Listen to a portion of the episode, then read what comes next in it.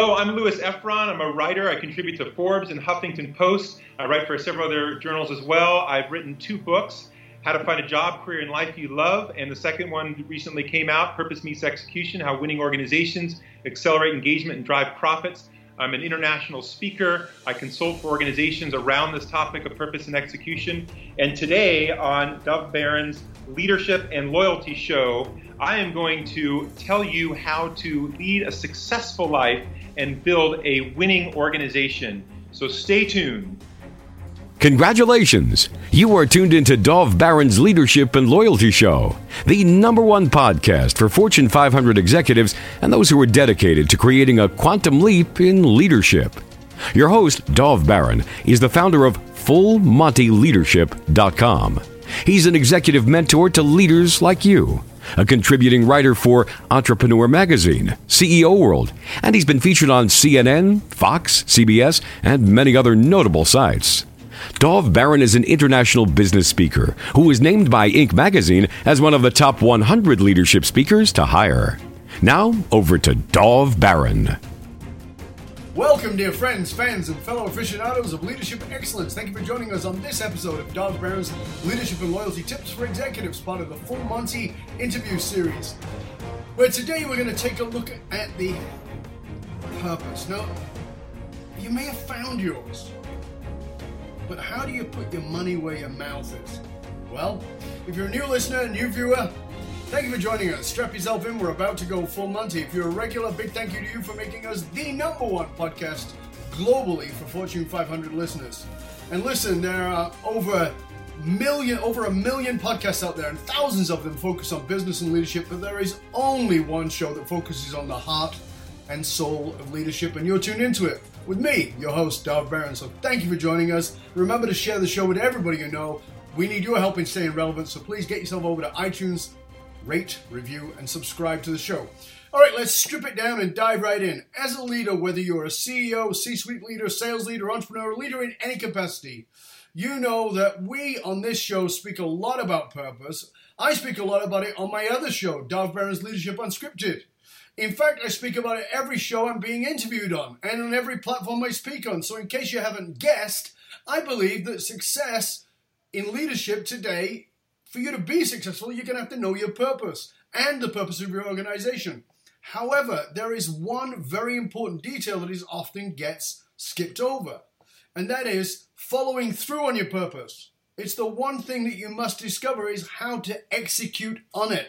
Well, stay tuned because you're about to find out. Our, our guest today is Lou is Louis Efron. He's the author of several books. His first book was How to Find a Job, Career, and Life You Love, and his latest book is Purpose Meets Execution: How Winning Organizations Accelerate Engagement and Drive Profits.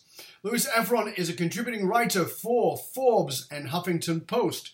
His career credits include VP of HR for D no JDA. Sorry, a little bit of dyslexia moment there. It happens all the time. Welcome to my brain. It's not a pretty sight.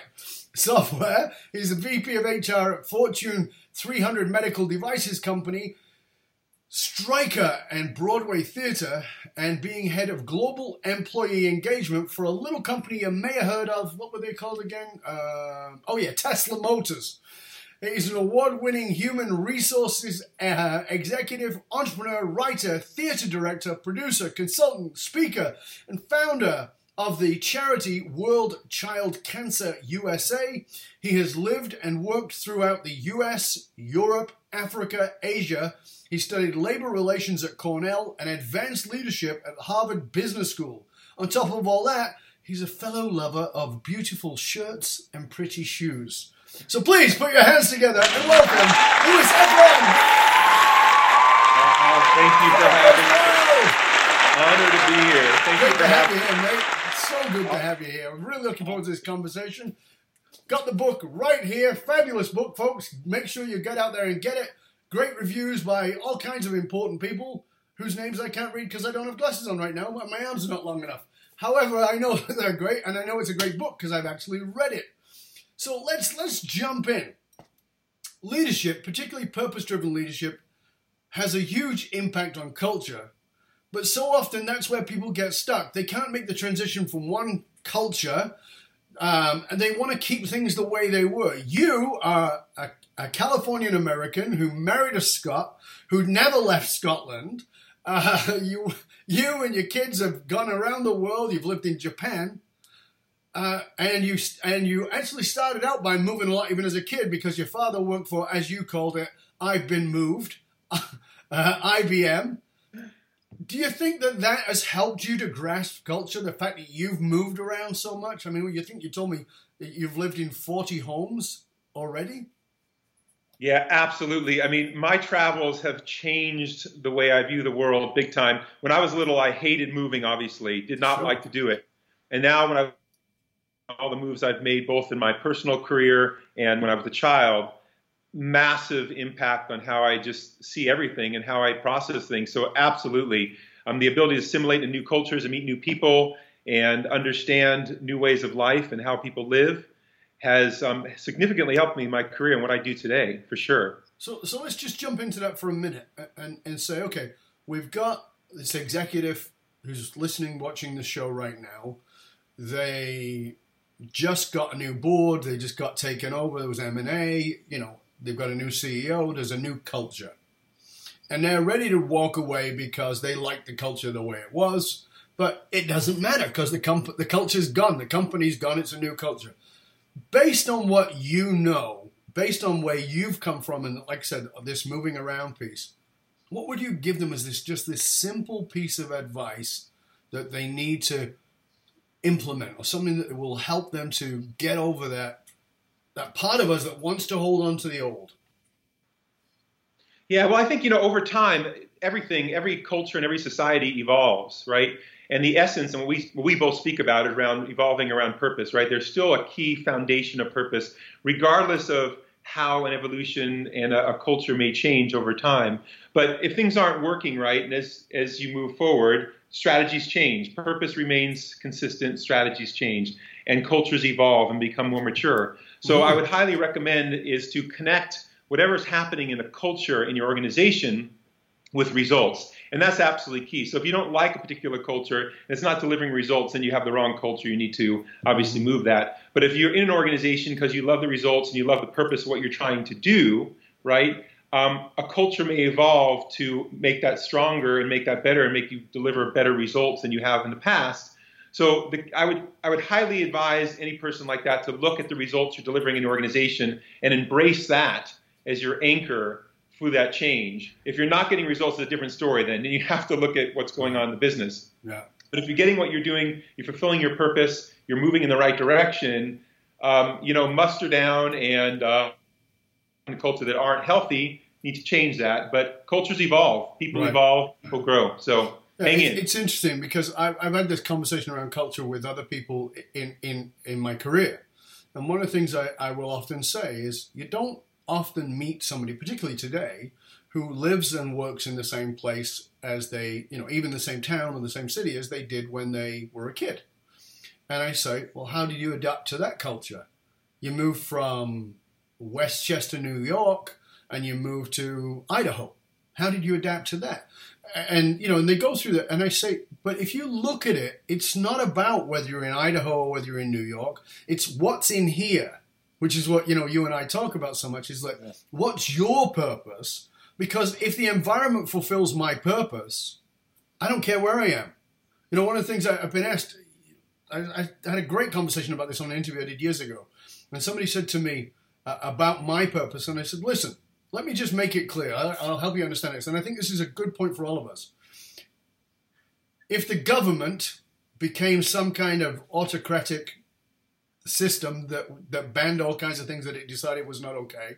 And it said you can no longer speak. And I go, okay, I'll write books. You can't make write books. Okay, I'll make audios and videos. No, you can't do that either. And you can't work one on one with people. And I go, what would I do? And I asked I asked the people I'm talking to, what do you think I would do? And they go, I don't know. And I said, well, let's say the government then says I have to go work at McDonald's. What do you think I'd do? And they go, I don't know. I guess you'd get depressed. I go, yep, definitely I'd be depressed, but what would I do after a period of time? They go, I don't know. And I go, exactly what I do now. Because that's who I am. That's my purpose. And I think that that's a message that you and I are, you know, so bring together in your book and in mine is that once you find that purpose, you simply are not saying, Can I work here? You say, Does that work with me? Yeah. And and that's a lot about what your first book was about, right? It was about finding yeah, you know, what's right for you. Yeah. There's a fantastic quote by Dr. Wayne Dyer. I don't know if, I'm sure you know him. Uh, it says, "If you change the way you look at things, the things you look at change." Absolutely. And it's a powerful sort of um, foundational quote for me in my life when I think about that. Because even in your example at McDonald's, right? What you do, and I know from your books as well, you you serve others, right? That's what you believe in. Servant leadership is what I believe in, yeah. right? And even if you're potentially serving people at McDonald's versus serving people in a corporate environment, you default back to that, right? And you can see the negative side of working in a fast food, or you can see the side of serving others and feeding families and creating great environments and and and, mo- and special moments for people, right? there's always a way to look at things. So I, like you, I think if you if you change your perspective, you always go back to who you are and your roots and that authentic leadership, right? Right. It, you, you could do it in, in any environment. Yeah, and I think that once you've got connected to your purpose, that that one of the things that I love about purpose, and it's one of the things that's drawn me through all, all my years, is I think with with purpose comes it's one of the things that I talk about in the work that we do one of the things, and I'd love to hear your feedback on it. One of the things about purpose is when you're really connected to purpose, victim disappears. You're 100% accountable because I'm either aligned with my purpose or I'm not. And if I'm bitching, moaning, and complaining, I'm not aligned. So I've either got to move or, you know, I'm in the wrong place. So I, I've got to move internally, psychologically, or I've got to move and go somewhere else. What's your thoughts on that? Is it for you a guidance system as well?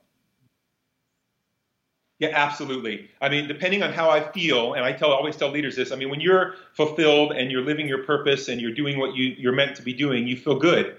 And the more you can do that, the better you feel, and the more you feel like you're you're helping others um, along the way. But when you're that disconnect, when the disconnect has happened, that's when you become potentially depressed, you become upset, you become angry, you get agitated easily. But the more you're doing what you're meant to do in life, the more it all works. Absolutely. And the more time, just you know, you don't you stop watching the clock. You know, people that are not in jobs where they're they're not connected to their purpose. They watch the clock until five o'clock. They can't wait to run out the door. And when weekends come, thank God it's the weekend. But when you're living a life of purpose, you don't think about that, right? I, no. you know, that, that quick quote: "If you love what you do, you never work a day in your life." Absolutely. I feel that way. You know, this yeah. is this is cool sitting here talking to you about such an amazing topic, right? Yeah. This, this, this is fun. Absolutely. Yes, that's I mean, I think you're. It's definitely a guiding system. Yeah, I love that. Now, you know, obviously we're a, we're a leadership show, and I want to talk about the great elephant, the great white elephant that nobody seems to talk about. Um, and I love to ask leaders like yourself, people I have respect for who do amazing things, whether it's politically or corporately or in any other form. I want to address the, the, this question, which is, what do you see as the current state of leadership today? And like I said, I'm not necessarily talking about political or corporate in any context. What do you see as the, the current state of leadership? Yeah, you know, I think there's there's many levels. On on the political side, it's disappointing, quite frankly. I think it's a mm-hmm. bit it's a bit sloppy, and there's a there's a bit of a mentality I think right now, especially what's happening. You watch the news every day, you can't help but see it. That results at any cost, right? I mean, whatever you're trying to achieve, whatever your objective is, whatever you have to do to get it, whether that be good or bad, you do it, which is I think is very dangerous. And I think it's sending a message globally when you watch the media today and you watch everything going on. There's lots of examples of I think really bad leadership on every side. Mm-hmm. Hands are clean, you know. No matter what what party you connect yourself with, no. there's this, there's nasty, really bad leadership things and the bad leadership decisions happening to help influence people. And I think, you know, even when I have my kids now, my, I, mean, I have a nine-year-old and a four-year-old little daughter, and I'm watching the news, and I think, God, these are not things I want my kids to learn, right? No. I mean, this is not good leadership models. And on the so that's on the political side, which everybody's obviously watching daily here. Scary. On the corporate side, I think there is a great move and a great interest in high integrity and morality, which is awesome. But I think in a lot of cases, and we've seen it in companies like Volkswagen, the big obviously example recently, yeah, and you know, in the past, in fact, Enron, where you put great values up that are wonderful, and you believe in them and you hold on to them. It's like the Bible, right? They make sense, they work. Mm-hmm. But if you don't live it, it's it's it's there's no there's there's no weight to it, and it means nothing. It's meaningless. And I think a lot of corporations are trying to put that face out there and that and that facade and putting the right values. And if you look at corporate values, almost everyone mentioned integrity. Integrity issues happening daily right. in major corporations. So it's got to be something that we've got to put on the walls and then actually live it for it to become real. So I think there's a bit of a, a disconnect there in the corporate world where let's manage public perception because we know customers and employees care about this, but what we do inside behind the curtain is not necessarily important, and that's that's BS. You see, th- that's part of my challenge, Louis, I, I, and I'll tell you that that um, my con- my concern is you know like you i'm very passionate about purpose and and and that it has to be deep and real and authentic and all those kinds of things. But my concern is that i'm seeing i mean i've been uh, invited to go and work with companies where i see that purpose is another version of mission statement where it's something we're going to put up on the wall we're going to rally the troops around but it's got nothing to do with how we're going to actually operate and I'm very concerned about that because it be, then it becomes the new trend, and the trend will go away. Whereas what you and I are talking about is is at a DNA level, if you will. I hate to use that term, but at a deep psychological level of like, no, this is the operating system. This is what it's about. This is the lifeblood of the company. Are you? Do you? How do you confront that when you you know people are reading this your great book you know they're getting on on board with purpose and they realize oh yeah there's a lot of profit in this and it's actually advantageous for engagement but you can see that the the the out of integrity pieces how do you how do you confront that do you confront it yeah, I do. Actually, in my book I, and in all my speaking, I clearly divide um, purpose with mission and vision. So I usually talk about sort of a three box. You have your why, which is why you exist as a corporation, above and beyond making money. Right. And I always see people don't jump out of bed in the morning and say, gee, I need to uh, make money. I'm going to start a business. Because we know, both of us running businesses, ran a business, it's very different. Yep. It's much easier to get a job than it is to run a company. So they jump out of bed for a core purpose of something that's really important to them that they want to serve customers or community the world with, right? Yep. That always stays. That's the essence, the heartbeat, and DNA, as you mentioned. But then when you move up the next level, I talk about vision is where you're going. Okay, so you know, understand why you're put on Earth, why you exist, where you're going. And you can't do a road trip without knowing where you're going to go. You can meander around, but if you know where you're going, and the more you paint that beautiful picture of the future, the more you'll you'll be motivated to get there, the more your employees will be motivated to get there, and then the more your customers will also even be connected to that that um, vision of where you want to go, right? And they'll help you get there. People right. can't see where you're going. No one can help you get there, right? No. And then I talk about mission. And mission for me is a what? Is what you do every day, minute by minute, hour by hour, day by day, quarter by quarter, year by year, to actually fulfill that purpose. Mm-hmm. And that's the execution side. So you're, I agree 100%. I see that all the time getting confused, purpose and mission. But purpose is why you exist. Mission is what you're doing every day the journey you're taking to fulfill that purpose, and then ultimately that vision where you're trying to go. So it's a huge distinction, which is put. in most cases. Put. Yeah, beautifully done. When you look at leadership, uh, tell us a leader you admire, someone who's doing it differently, because you know we are seeing this. Uh, I think we're seeing a great polarity. We're seeing very much the you know as we transform with millennials, which is fabulous. Um, but we're seeing this this polarity of the old school command and control and dominate. Uh, and as you said, uh, results at any cost. And on the other side, we're seeing the servant leader evolve, purpose-driven leaders, etc. So, t- tell us a leader you admire, you see doing it differently. Yeah, the one leader I always love, I always say, uh, Richard Branson for me is a great example. I think of a remarkable purpose-driven leader. That guy always looks. I don't know him personally, but he always looks like he's loving life, enjoying what he's doing. And by the way, he's building. You know, he built a multi-billion-dollar you know industry and enterprise, right? Yeah. Um, and you see all the charity work they do, all the giving. You can see that guy is a, is a real servant leader. He's living what he he's having fun doing what he loves to do, and he's creating you know hundreds and thousands of jobs as a result of it, impacting the economy in a big way, helping people you know move around the planet, whatever you're trying, whatever he's trying to do in all different aspects. He's he's living the dream from my perspective, and um, so that's the leader I always sort of put up there as someone who seems to model that. Yeah, you and I again have a lot in common. I hold him in very high esteem, um, and do I am looking forward to hanging out with him at some point in the future, um, because exactly that. I mean, here's a guy who looks like he's having a freaking good time. Yeah. Like, and in the process, making a ton of profits, making a massive difference, and employing a bunch of people. And when I hear this thing about, well, it all comes down to the bottom line, I understand that. I get that. I respect that. But does it have to be cutthroat? And Branson is to me is, you know, you can throw as many arguments at me as you want, but then I, go, I just go, only have one argument for you. And they go, what? Richard Branson. Yeah. That's the only argument I got. Like, so you're, you're dead in the water. If here's a guy who's a multi-billion billionaire, creating all kinds of companies, creating all kinds of employment, doing all kinds of good stuff, end of conversation.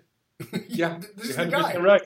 Yeah, you could do that. You could you can achieve results the wrong way and the right way. I, I firmly believe, looking again at that example, there's what's happened when you do it the right way, right? Exactly. So, what was the turning point in your life, in your leadership, in your business philosophy?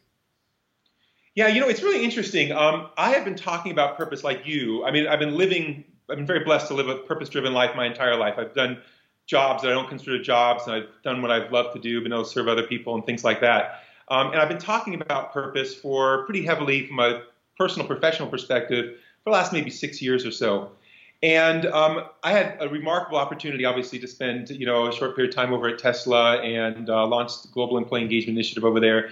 But before I presentation, I talk about this in the book about, um, and in the presentation I put being a market leader, and it was to all our basically managers throughout the business. And I was advised before I even started, before I was doing this presentation on my first day of employment, is that we don't really talk about being a market leader. We talk about changing the world. And I thought this is well, this is awesome, right? You know, um, this is all fits in, you know, changing the world and talking about the, bigger mission. But what I discovered, and I looked in there, and this is all very public. You look at it, you look at the, the volatility of, of Tesla stock and the challenges they had. And again, a remarkable organization that has huge success and hopefully a huge ability to change the world. But I realized that purpose and wanting to change the world and just holding on to that, but not be able to execute and deliver your products on time and deliver the quality you need, and deliver your shareholder value and the, stock market expectations, it doesn't work. And as big as you are, and as big and established, as no matter how many hundreds and thousands of employees you may have and billions of dollars, you'll eventually go out of business because there is a time when the money will run out. People will start having stop having trust in your brand because you're not delivering what you say you're going to deliver, right. the whole thing falls apart. So you've got to have both. You've got to have that strong purpose and you've got to run a great business and you've got to execute on it.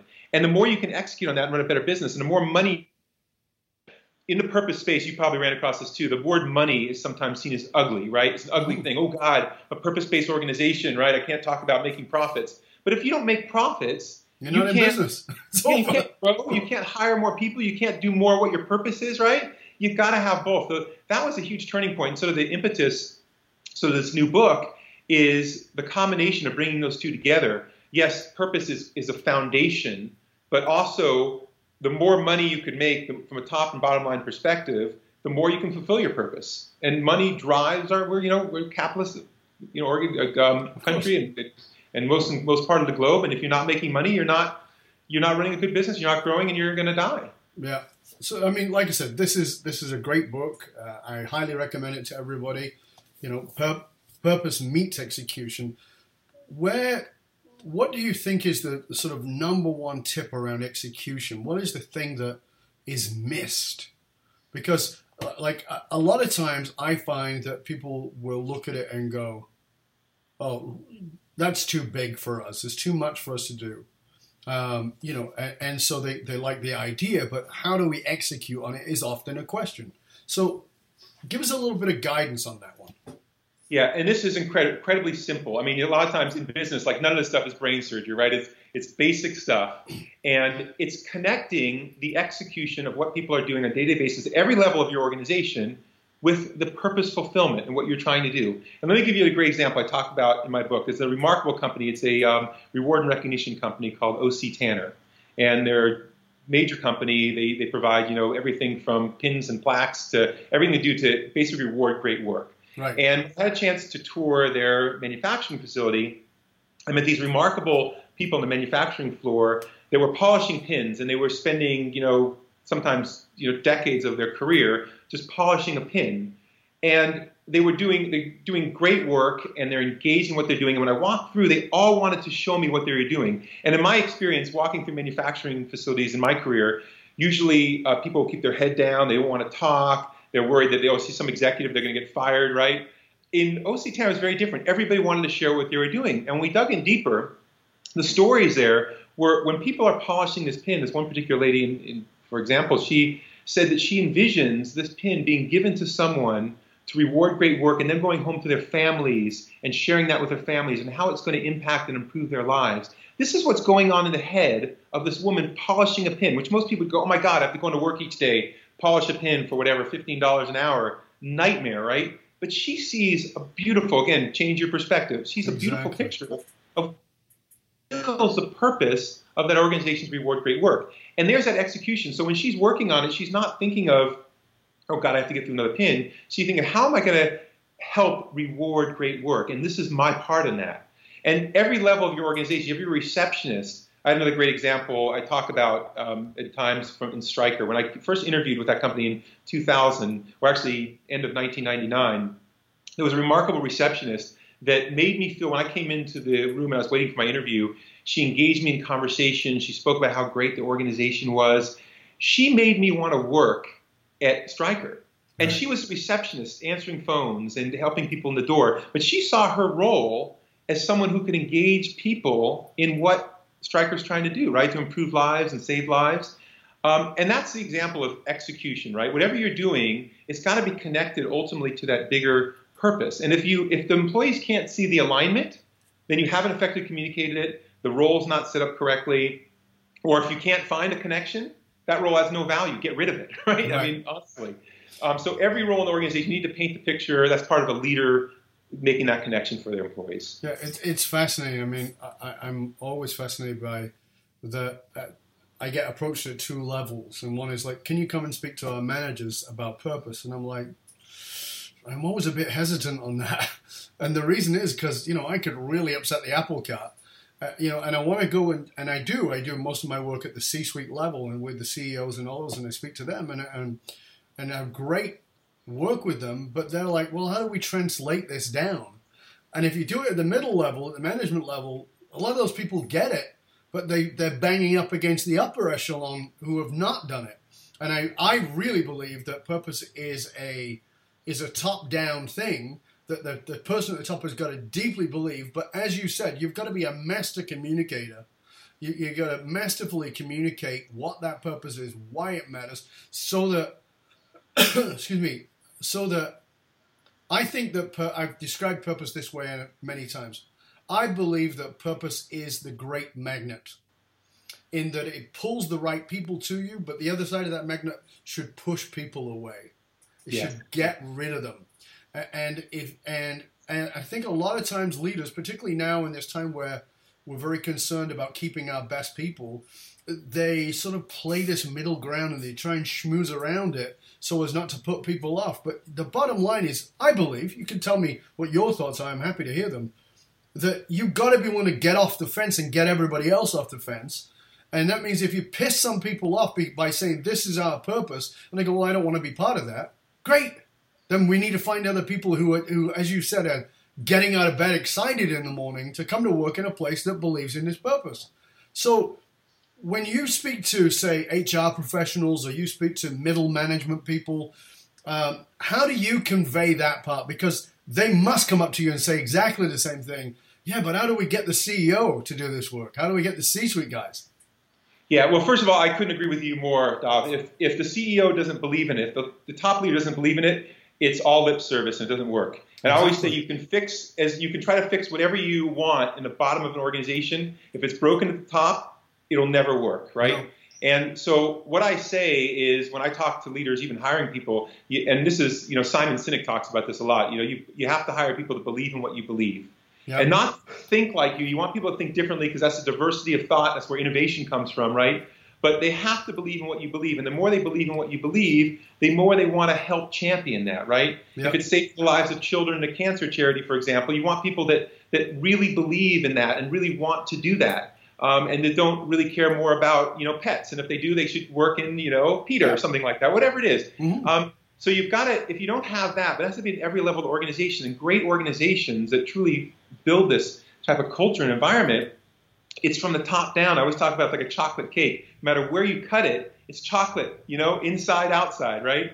So, and, and people are intuitive. They're smart. They know lip service. If a CEO stands up and, you know, runs his mouth about all this great stuff that he believes in, and then he acts differently, or they sense he doesn't really internalize it, or it's not part of his subtext, it falls flat again, you know. And, and when you look at an audience, when a CEO is speaking, it's a great way. I always sit in the back and I sort of try to monitor the the audience, audience, when yeah. they say things because you can always see when people go, oh, yeah, whatever. They say something, you know, that's good, but you see the eyes roll, like, yeah, great, that's that's great to say, but it doesn't actually exist. Or people have empowerment in the walls, but they've micromanaged, right? So you, you got to live it at every level of the organization. You got to you got to hire for it. You got to ask the right questions, you know, above and beyond canned interview questions that you know are about skills, what you need to have, and the certain talent you need to have. But you need to get beyond that Right. and make sure at the heart people are connected to what you're doing, and then it, then it all works, right? Because people want to to do good work and they want to help your organization grow. So, like you said, this is this is your thing. You, you you're the master here. So, somebody watching this, listening to us, is going, you know, I, I really get this stuff around purpose, but I don't know where to start. I really want to operate from purpose. I get that it's important, and I'm a leader, but I don't know what it even really means. I like the idea of it. I'm afraid maybe it's a trend, but I'm pulled to that that that idea. Where would that? Where would you say to this person? This person standing of you, I don't know what my purpose is. How do I find it? What would you give them as the first couple of steps? Well, first I'd give them both our phone numbers, and then you go. But we'll play tag. We'll play Exactly. tag with your hand. It won't be pleasant, but the results will be fabulous. Definitely. Well, like you, I, I do these with corporations, and you start at the top. You got to start at the senior level, senior leadership, the C-suite. That's what's got to start, and it's got to trickle down and trickle back up. So the first part of this is to, first of all, from a CEO perspective, if I was a CEO of an organization, we lost our way. First thing I would think about is why why am I here? Why does this business exist? Right? Again, above and beyond making money, Right. what are we trying to do for our customers, our community, the world? What is that essence behind it, right? And then once I understand that, I would get my C my C-suite team together and try to make sure we're all on the same page and communicate what my thoughts are, and then take feedback from people around me, leaders around me that I trust and believe in, to see what their thoughts are. But at the end of the day, a, a purpose, and you, I'm sure you agree with this, a purpose has got to be something people see and they hear and they go, of course, right? Like Yep. the Tesla example, right? The transition to world of sustainable transportation, right? Electric cars. No one's going to say, ah, BS, that's not what that company stands for. They're going to say, okay, yeah, I, I see that, right? Yeah, it's obvious. Um, so there's got to be consensus. And if you get your team together and you come up and say, okay, this is what we stand for, and, and a lot of times in major organizations that have grown up and suddenly lost their way, it came from, and they start managing the P&L versus managing their business and their, their purpose, right? And they just forget. So sometimes looking back on history and saying, okay, if the founder's still around, or luckily if the founder is still the CEO and president, say, okay, when I got out of bed that morning when I started this business, why did I do it, right? And the one key question I always ask if people have a struggle figuring out why they exist, like they, they sitting around the room, we can't figure it out, ask this question. If suddenly your business were to disappear today, totally disappear, what pain would your customers, your community, and the world have? And that, for me, I use that all the time. That's the biggest highlighter because what you do, if it's suddenly gone, then you sort of say, okay, this is why we're here, right? This is a void we feel fill in mm. on the planet. Yeah. So I, I would start with that question if you're struggling. But so the first question, the CEO key leader, have a conversation with your C-suite around this, ask that particular question, and then leave the room hopefully with everybody saying, yeah, exactly, that's what we stand for. And then pass it down through your organization and get feedback back up so people feel they're all part of it as Mhm. opposed to just everything being top down, right? So it goes top down and it comes back up. And then when you have a consensus, and you're never going to have 100%, it's going to be some people, outliers, that are going to say, you know, you know, we're here, we're making electric cars, but actually we're in a helicopter business, right? Okay, Sure. that person needs to leave, right? At one point, it's on the bus or you're off the bus, right? Um, but the goal is to get an organization that all jumps out of bed each morning and say, "This is why we're here. This is why we exist. We believe in it." Your customers, your shareholders, they say, "Yeah, that, that's so." That's where you start. But, but Start- it's, it's, it's interesting, uh, Louis, and I'll tell you why. Um, having done a lot of this work, as I know you have, I think there's a missing piece that we're not talking about, and I want to go to it. Um, because this is all very true. Everything you're saying, bang on. Couldn't agree with it anymore. But the piece that I feel like gets missed and nobody addresses, and I think I, you and I are going to be on the same page with this, is that it's not possible to find your true purpose. You can find a purpose, but your true purpose without self knowledge. If you haven't done self examination, if you haven't been in therapy, if you haven't looked at yourself, if you haven't done self examination or worked with a, a tough coach who can help you through that process of self examination, I know I was taken in to work with a company and the, the founder was there who had done no self work whatsoever, was a workaholic, had always been a workaholic, and actually could not get to purpose because the only purpose was to win. And that was true. That is actually his purpose. He is called, the psychology is called a hero winner. He's a hero winner psychology. Um, there's a certain person who lives in a big white house in the United States. He has the same psychology. It's not about anything to do with anything deeper because the self-examination's not there. Now it's interesting that the second, the, the two I see, the second in command has done a ton of self-work, and he can get to his purpose. But it's a fascinating piece that if they haven't done that self-work or are not willing to do that self-work, and I'm not suggesting that you or I should step in as therapists, but there is a therapeutic process to it, don't you think? Absolutely. Purpose starts within. If you're looking for purpose outside your life, um, you will not find it. Um, it it's, it's connected to your heart. Now, my first book that you mentioned before, and thank you for that, How to Find a Job, Career, and Life You Love, is all about putting a strategy together to do that. Because there's some people talk about purpose in life, and they say you just neander and you find it. That happens to some people, a small Yeah, little sliver small. of society. In most cases, it's when you're on your deathbed, you're thinking, God, I should have done this, I should have done this. And that's, that's so unfortunate. But if mm-hmm. you start self reflection, like you said, if you start asking questions of yourself and the right questions, that's what this book's all about. It gives tons of questions to start self reflecting and sleeping on it and, and getting to a point where you really understand, understand who you are and why you exist. I mean, that's the whole basis of religion, right? I mean, connecting to something bigger than you can necessarily see. It's inside is a roadmap for everybody, right? Absolutely. Everybody has it inside.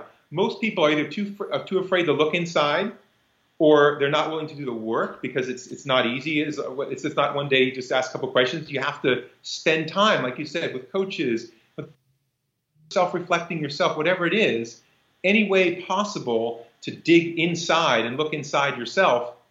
That's where you find the magic. That's where the gold is.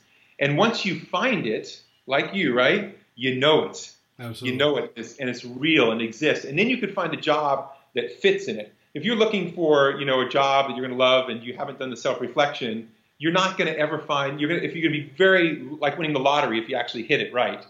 But if you go into the process knowing who you are and why you exist and what's important to you and what you do best, by the way, because Mhm. I think That's a piece of it too. Richard, yeah, again, Rich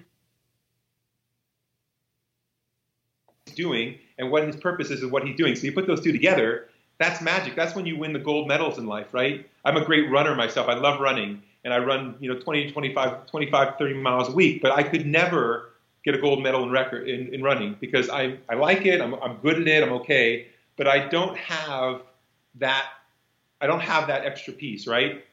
But if you put that purpose and someone who who is meant put on this earth to run, and then they're able to get as much development and training and the right shoes and coaches um, to develop that, you put that together, you win a world, uh, you know, gold medal. Right. It's what the same thing for any employee at any level. You want gold medalists throughout your business, so that alignment is the magic in life.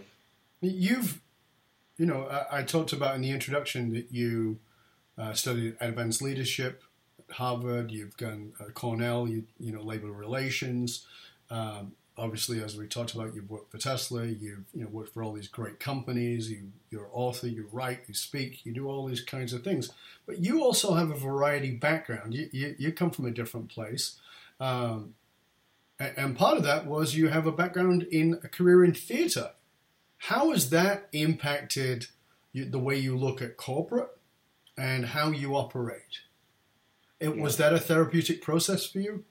Yeah, no, thanks for asking that. Definitely. I um, my undergraduate was in theatrical directing, and what a theatrical director does is he basically makes sure you have the right people in the right roles connected to the character they're playing, so you can build a culture, a world on stage to engage an audience, right, and to move an audience from, emotionally from to tears to laughter to joy to action, whatever it is. Can, can you and, stop for a minute because that was beautiful. I want people to get that. Tell uh-huh. us what that theater director does because I, I want everybody to just stop for a minute and pause and go, okay, what is my company in the context of what Louis is actually sharing right now? Just go through it again. That was beautiful. Yeah, no, definitely. So when a, when you cast a show, first of all, as a, as a director, and you're looking at creating a piece of theater, which is basically a product like any other product, or a company. Goal, yeah, that goal exactly exactly. That goal of that product is to move an audience and if you connect it to a customer, to a business, it's to move, you know, a, a customer. In the in the sort of the example of directing a piece of theater, so it starts with making sure you have the right actors on board that can uh, connect at a subtextual level. And in theater, we talk about subtext. You read a play, and those are the words. They don't move anything. No. What happens below the words are what moves people to laughter, tears. I mean, we all know that, right? If you see a great piece of theater, you walk out crying or you see a, a, piece of theater that you go, oh, geez, I just lost two hours of my life, right? it could be that it could be the same play. I've seen the same remarkable plays, you know, like Arthur Miller, Death of a Salesman, great plays, right? That could one move you to tears and change your life. Yes. Play that could just want you know put a gun to your head to get out as quick as possible. So it's the subtext, but the subtext happens to all the components. So having the right actor in the right role that connects to that character that again is doing what they do best, again, acting, creating a character on stage.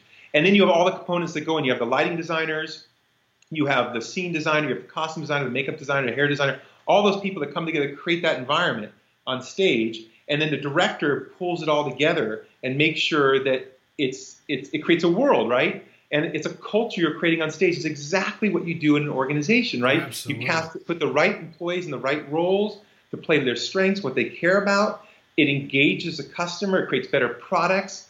So it it is for me. It's been the strongest sort of heartbeat below. And it's funny. Everybody talks about going from directing theater and I was managing Broadway shows and think to going into a labor relations job at, at Stryker, you know, in medical devices. They think, oh my God, there's a huge gap between. But the fact of the matter is, it's still the essence of where I come from. And I think what's made me successful in my career because it, it just makes sense. I mean, it's the same thing I'm doing. It's, it's no difference, right? And the better I can do that on both sides, the more I move an audience member who pays, by the way, for a seat. It's not like free, right? They pay for a yeah. seat just like they buy a toothbrush or they buy a car, whatever it is, right? And so if you engage people the same way about what you do, um, you've got magic. You know, you that, that's show... what I was saying before about if they banned everything and I have to go work at McDonald's, what would I do? It's just I would do what I do. Uh, what that means is, yeah, I'd have to flip burgers and serve fries, but everybody around me, I'd be talking to them about finding their soul and finding their purpose, and I, I couldn't help but do that.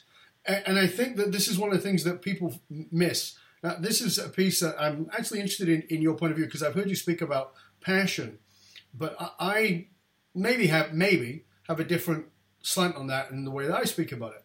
I think that passion is transitory. Uh, and the example of how I talk about people confuse passion and purpose, vastly different. Uh, when I was 15, I know what I was passionate about because I'm a straight guy. And if I were taking that up as a career, I'd be in gynecology. That was that was my passion. And most 15, 16, 17 year old straight men, you know, that, their passion. or I'd be working as a mammographer or something, you know. That, but that's not my purpose. But the purpose is this theme that runs through everything. And when you talked about the work you did with, with directing and producing and, and all those things to do with theatre, you were actually talking about this thread of purpose that runs through, that's still running through. And if I take you out of there and say, listen, now officially what you've got to do is you've got to go work on a on a on a construction site that purpose will bubble to the surface and one of the things i say to people is if you actually are willing to self-examine yourself be willing to stop and self-examine your purpose was always there. You've just disguised it. You've clothed it in in a career. My original career was in hairdressing. That's the career i went into at 13 years old. But the purpose was still there. I couldn't recognize it then, but now I look at it and go, of course, it was the same thing. And and, and I, I love what you were saying about about the theater because you know you talked about purpose and you're talking about culture and you're talking about creating something that shifts people. Why are you in business? Yeah. Beautiful, yeah. beautiful, really is. Well, you know, I think the cool thing about purpose, and like you, you just alluded to, you gravitate towards it in life. You're meant to follow your purpose in life. When you aren't following your purpose, is because you're actively pulling away from it. That's yes. the reality. And it's, it's almost like a bit of Taoism. I don't know if you're into Taoism, but I, I love the concept of Taoism because it's basically you let go and you find your way, right? As exactly. opposed to trying to figure it out. But the fact of the matter is, we're born understanding this. It's Absolutely. just the process of living is what pulls us away from it. So it's almost like it's you know just letting go to get back um, is, is sort of a, a, funny irony behind it. You know, think people often think of, of purpose as soft skills, but you see it as a strategic business model. Tell us a little bit about that. Yeah, there's there's an awesome book I cite in my book called uh, Terms of Endearment, um, Firms, sorry, Firms of Endearment. Um, obviously, a play on the, the, movie. Of course. And there's there's um, remarkable studies in there, two 15 years studies in, in two revisions of that book um, that shows a hard ROI behind purpose-based organizations. And what that basically means, a lot of people, it doesn't again mean going back and forgetting about P&L. The P&L is, as we spoke before, absolutely critical. You have to hit in the commercial business your top and bottom line results. So that is a component that, that is there. But this, this research shows significant ROI, well above the S&P 500 and well above companies that just can execute well, but companies that have the combination of purpose and execution that do it well. And these are companies like the, the Whole Foods of the world, Commerce Bank, um, IDEO, yep. who've done remarkable things, right? But it's because they focus on their purpose as a foundation. And when they talk about their P&L, they say, okay, we need to drive our sales. We need to deliver 20% more growth, let's say on our top line. Right. As opposed to saying, okay, let's beat our employees and say, we're going 20%, 20%. No, no. It's selling more in Whole Foods, more healthy food to people, right? right.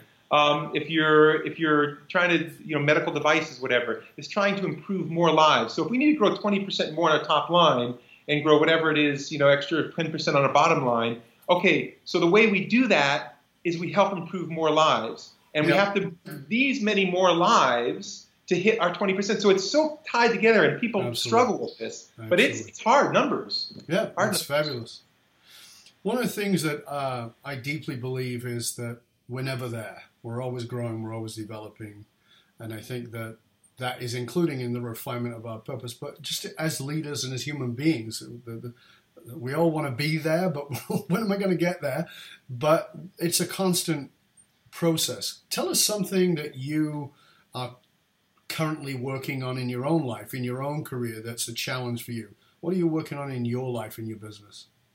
Yeah, I'm. You know, I'm always working, and this is a crazy answer. I mean, you, you probably can relate to this. Always being more of who I am, and it's interesting. Um, I find in life that the more I can align who I really am, the more success I have. And like I spoke before, it's easy to pull away from that. When I was early in my career, um, with leaders, I would always love watching great leaders, you know, and watching great leaders speak and deliver great speeches. And initially, I would try to emulate that. I would try to copy it. Even hand movements, I would think about during them speaking. You know, how uh, one of my favorite speeches is, I mean, it's little politically charged, but um, Jesse Jackson during the 1984 Democratic Convention, mm-hmm. he gave this remarkable speech. For me, probably one of the most moving, moving speeches um, I've ever heard. And I listened to that probably every couple months I'll just play it and just listen, watch it because it helps again give me a bit of an aspiration. But one thing I was doing initially is trying to copy people that did great things from a leadership perspective. And I realized as I went through my career that times when I dropped that and I just just be me, like I'm talking to you now, just not thinking about oh what would so and say so, or what would Richard Branson say, whatever. Um, what would I say, and and who am I? And letting it flow is that's when it works. So I'm always trying to work on myself to be more who I am, and you know, I'm never you're you're never fully there. You know, I, I've you know, it's great. When I get when I get to 80 percent, it's, it's utopia. But I, like everybody else, I find myself pulling away, and suddenly I'm struggling. I'm saying, why am I struggling now? It's because I'm not doing right. I'm not aligning that, so I try to get myself back. So it's a constant process. So for me, that's every day. I mean, it's it's something of trying to do and trying to get to that utopia. I mean, I'm a very idealistic person. I think, God, there is that opportunity out there to be this perfect, you know, live everything. Um, so I'm always shooting for that. So, so uh, let's go a little bit deeper for a minute. What scares you? What is it that, keep, that might keep you up at night? Yeah, you know, it's very funny. I, um, as a writer, and I don't know if you, you could relate to this, but um, I've been writing since I've been very, very young. Writing something very, very passionate. I'm very passionate about. Right. I love. Um, you know, I think I'm I'm good at it to some extent, and but every time, regardless of how much I write and put stuff out there, every time I put something out there, I do always think a pit in my stomach that that people are going to hate it, right? Uh, people are going to go, oh, who wrote this? And this is the biggest garbage I've ever seen. It makes no sense, whatever. So, but you know, I cannot relate at all. yeah, I know you can't relate. I know, but even when I speak, as much as speaking, you know, and, and a theater director, actually, coach of mine, told me a while ago, which is a great advice. You know, every time you go on stage, as much as I go on stage, I don't know about you, but I still feel nervous before I get on stage every time. And one of my uh, that that nervousness and that that care that you're putting into what you're doing is what makes you great in what you do, right? If I didn't care about what I put out there, I would probably put out garbage. But I take time, I care about it, I do have nightmares that, you know, I'll put something out and it'll be like every time I push the, you know, the publish button, I'm like, oh God. So that, you know, I still struggle with that. And um, you know, and I but I the way I combat that in my life and you know, I, I always I love listening to personal development people and seeking you know advice from people in my life. And when you think about your life and how many negative experiences you have versus how many positive experiences you have, the negatives are this small, right. and the positives are huge. You know, huge uh, Grand Canyon. But it's it's really easy and it's natural tendency to go look at that negative. Like I could have a million positive comments. Someone makes one negative comment, like, oh my God, you know. So I try. I always try to sort of pull myself back to all these positive stuff I've gotten and say, okay, well, you know, there's always you're not going to be able to please everybody, but there's always that fear, always that fear in the back of my head that at one point I'm going to piss everybody off. yeah, I, I, can I can relate to that. I believe that the most successful people in the world are obsessed. That's not a negative thing. They just have an obsession. What's yours? What's your obsession? Uh, my obsession is, uh, would probably have to say, obsession to detail. I mean, I, I probably can drive drive people crazy. I mean, I I like things, um, you know, perfect, and um, and I believe, and again, it goes back to my subtext. I believe that the subtext and all the components behind things in, influence the viewer of what they're what they're reading or what they're seeing, and so everything from um, you know detail of the wall behind you, whatever it is that you create that environment. Right. Um, so sometimes I can be obsessed with that to the point where things that people think, "Are you serious?" is like a little crinkle in the paper. I mean, I had my mother one time. She mailed a letter for me, and I I always liked everything nice and neat. And before she mailed it, she crinkled it a little bit. And I know when it goes through the mail, it's it's absurd. It's again an obsession. I knew it would get crinkled on the way, right? But I read, I did it again, and my mother was like, "You are nuts, right?" But I wanted to make sure when I sent it off, it was, you know, I'm sure my, that's very easy on your children. Yo, no, yeah, I know, I know. Unfortunately, my, my nine year old is a little yeah, bit. Your nine year old, you're already queuing your nine year old up for therapy right now. You're, Start you're saving, my, my, friend. Start yeah, saving. I know. And my wife says my wife and I couldn't be the, the polar opposites on that. So she's like, "What are you doing? Who cares? Who cares?" But I'm like, "It's important, you know." So I'm I'm always working on that too. But that's uh, that's an obsession of mine. Now you, we're getting very close to the end, uh, and very often on on these shows or some of the shows, you know, people will ask people, "What's the best advice you'd give to your 20 year old self?" I want to go the other way, and what I want to ask you is this: If you move forward in time, what is the advice your 70 year old self might give to you today? Yeah, that's a that's a. Um, you know, I think it's probably what I just said. Is probably uh, don't sweat the small stuff. You know, in life, let the crinkles go, buddy. Let the crinkles go. Actually, someone at one point gave me a book. That book, Don't Sweat the Small Stuff, and I was like, I don't need this book seriously. Many years ago, but yeah, I think that would probably be it. Don't sweat the small stuff, and um, you know, embrace every moment. I, I really actively, being in this space as you are, I actively always try to do that. And, so, and like everybody, you get derailed in life. You know, it's easy to get derailed, and so I got to pull myself back. So I think that's probably would be the advice I'd give myself. Don't sweat the small stuff, um, and move forward in life. Enjoy it. You know, it's very interesting. Uh, like I said, we're very close to the end, but you know, what's really interesting to me is that you've got this theater background, you've got the business, you've got the you know the purpose, and and and you're clearly quite a creative guy. I mean, there's obviously that creative flow is right in there. It's it's part of your blood flow as well. Um, and yet you've got all this detail thing, which can be seen as more sort of quote unquote left brained. Um, it's interesting because th- that creative part of you also doesn't let you stay too rigid. So it's interesting that you've got this desire to be to be very specific and uh, and uh, you know detailed, and then the other side of you has to be very free and free flowing. And you're already writing a, a third book uh, on what appears to be a very different subject title, which is uh, I believe as you wrote, it said it's called Behind the Ink. Tell us a brief little bit about that so people can get prepared for that one coming. Yeah, no, I had a remarkable opportunity to meet a guy named Mario Barth, who I wrote a Forbes article about, who is a celebrity tattoo artist and runs a mega empire ink for the for the industry and also running tattoo studios around the globe. Um, if you've ever been in Vegas and you see Starlight Tattoo, he has them in uh, in Mirage and Mandalay Bay. They're multi-million dollar studios, and this guy has gone into an industry that has been very a back alley industry, um, dark windows, cash business, um, and he's basically come in and he's created this industry as a result of running a great business, again connected to his purpose and what he does best and what he loves. He's a remarkable artist. He's done Sylvester Stallone, Lenny Kravitz. I mean, all these big people. There's a two-year waiting list to get on this guy's um, on this guy's radar to even get a tattoo, and he's he creates remarkable art. But he decided he said to himself that if he wanted to really expand on what he did and really impact the world, he had to run a good business. So I basically this book, Behind the Ink, the transformation of an industry, is about this guy who's an artist who basically built a mega business um, that could potentially IPO in the near future, um, a multi-million dollar organization by combining art and business. So it's really it's a business book about a tattoo artist. That's fantastic. I am actually fun. very excited about that book. I thought, well, wow, that is is so great. Something that, as you said, back alley people would never think of as being. I mean, everybody owns a, a, a tattoo store. Maybe they own two, you know, but it's not this multi-million dollar empire, and it's so brilliant. Uh, you know, the fact the guy's an artist, but he's also a business person who's understood that. It's fabulous. Listen, Louis, this has been awesome, mate. I have loved having you here. It's been terrific. I'm really grateful for everything that you've shared. Is there one final piece of um, advice you'd like to, direction, practical advice you'd like to give to leaders before we sign off? Yeah, I guess the thing I would leave, and it's again what you always preach as well: uh, be authentic, be yourself, uh, because people know when you're not.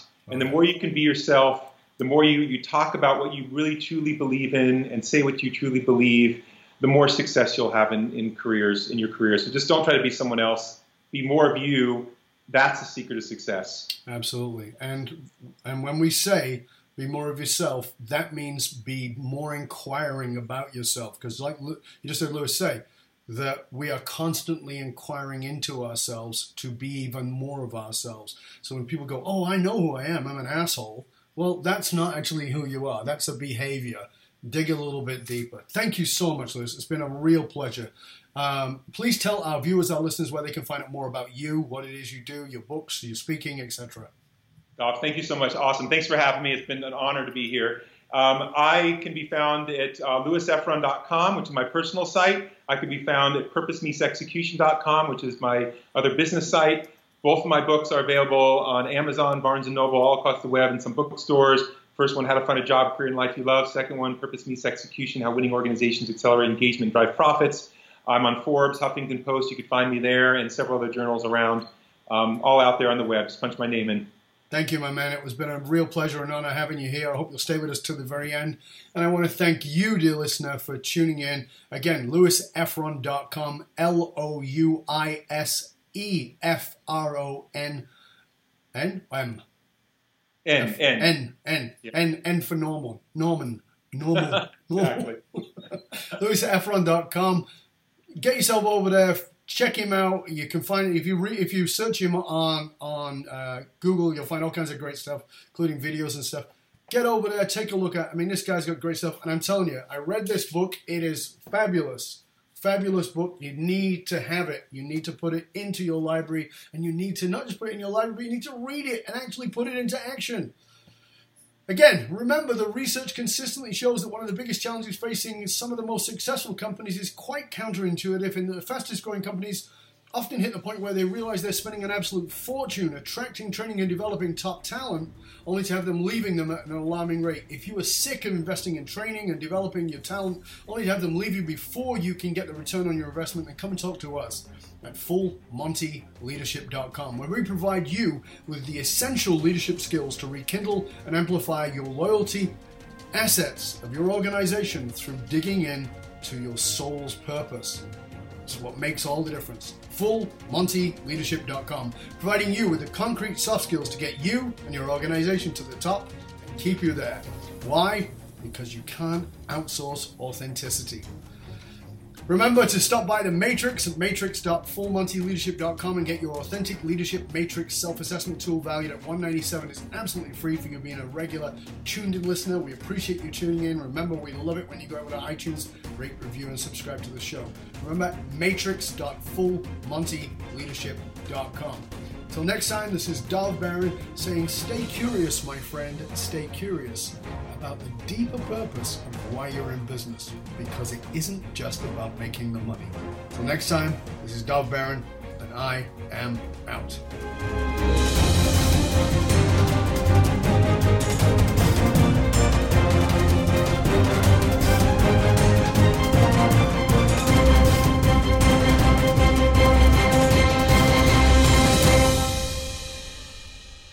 This podcast is a part of the C Suite Radio Network. For more top business podcasts, visit c-suiteradio.com.